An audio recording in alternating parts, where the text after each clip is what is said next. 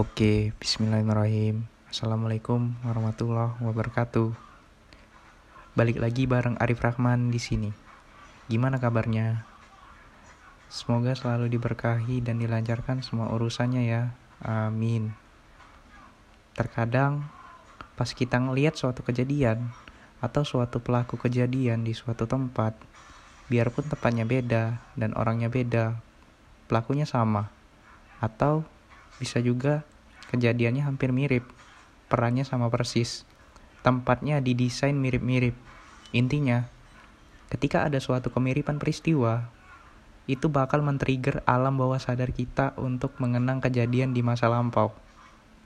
Bahkan, aku pun tertrigger oleh berbagai hal yang ketemu yang mirip. Meskipun itu hanya sekedar foto DM Instagram atau video Instagram TV. Namun buatku, yang jadi keinget peristiwa setahun yang lalu. Lebih tepatnya, pas April 2019. Waktu pilpres yang kalau dibilang lumayan memecah belah bangsa. Sampai-sampai ada sebutan atau lebih tepatnya ejekan, bulian dan nyinyiran. Apalagi kalau bukan cebong dan kampret. Entah dari mana sebutan itu berasal. Yang jelas, ini menurutku nggak bermanfaat sama sekali. Oke, aku mulai cerita dari apa yang udah men-trigger aku untuk balik ke ingatan di waktu April 2019. Oke, kita mulai dari akhir April 2020. Lebih tepatnya ada rekan yang jauh lokasinya dari lokasiku sekarang ini. Dia nge-DM lewat Instagram. Di sana ada kegiatan jaga desa selama wabah COVID-19 dia salah satu yang ikut serta kegiatan tersebut. Dia kirim foto pakai masker, terus lengkap dengan bagian penutup mata. Kayak kawan-kawanku yang kerja di Alfamart ataupun Indomaret mirip-mirip lah. Di sana juga ada kunjungan dari dinas kesehatan, dinas sosial, buat mantau kegiatan di posko pengawasan COVID-19 di daerah sana. Dia juga kirim foto kegiatan pembagian tisu, hand sanitizer, disinfektan. Terus ya ada juga juga bagi-bagi ember untuk cuci tangan ke warung-warung. Pokoknya di tempat yang ada keramaiannya. Namun bukan itu yang membuat aku ingat soal waktu April 2019 pas Pilpres. Ada foto lagi yang dia kirim lewat DM Instagram yaitu foto Pak Babinsa dan Pak Polisi lagi jaga posko. Kenapa kok foto Pak Babinsa sama Pak Polisi lagi jaga posko menyita perhatianku? Alasannya ada dua. Pertama, dulu waktu April 2019, aku itu sempat jadi tim surveyor untuk quick count dari poltreking.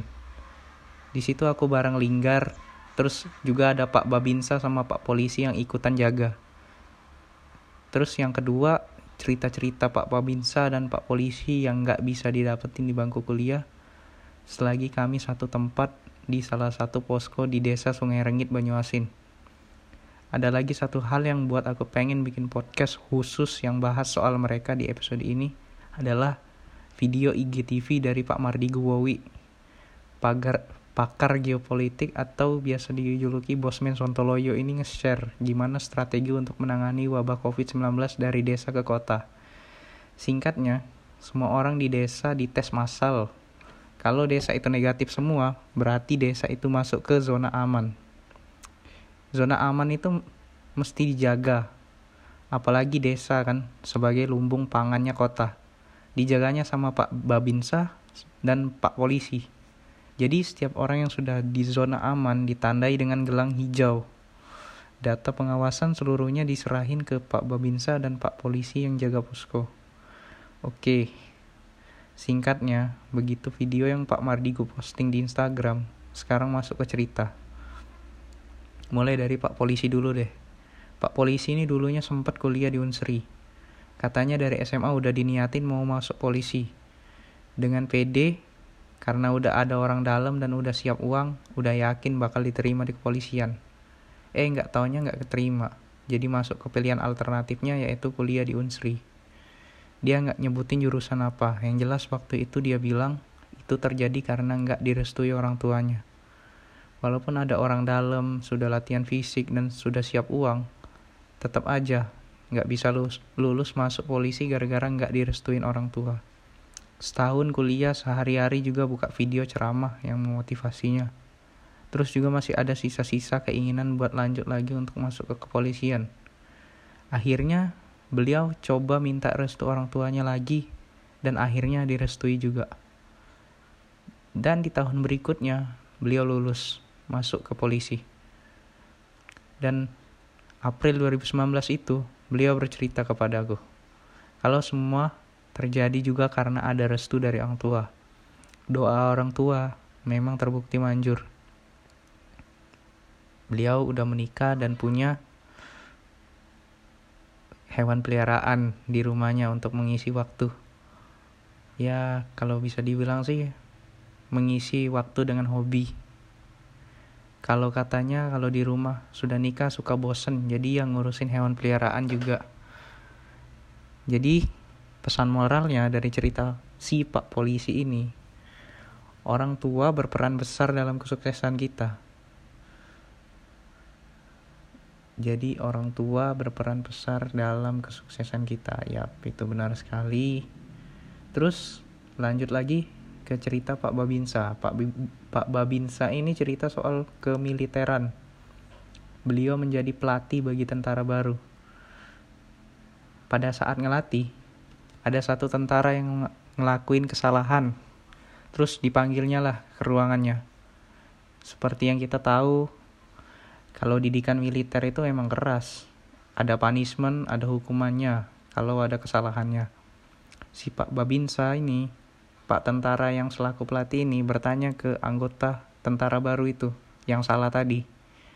Apa hukuman yang cocok buat kamu?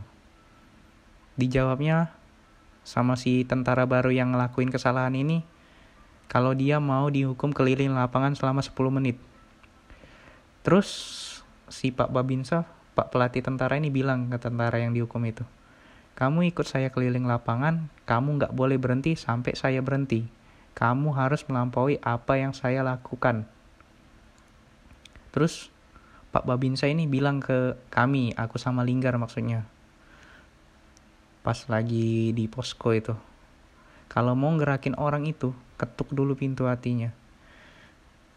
Emang bener sih, emang nih orang ini crazy leader. Ngasih contoh dengan cara gendeng. Ya mudah-mudahan menciptakan pemimpin baru yang lebih nyentuh hati ketimbang cuma keras aja dan mereka beliau-beliau ini Pak Babinsa dan Pak Polisi ini berpesan jarang sekali ada momen sharing cerita yang lebih tua ke yang lebih muda. Apalagi ngomongin hal penting kayak gini. Kalau yang sama umurnya belum tentu mau sharing soal beginian. Iya kan? Oke segitu dulu ya teman-teman. Assalamualaikum warahmatullahi wabarakatuh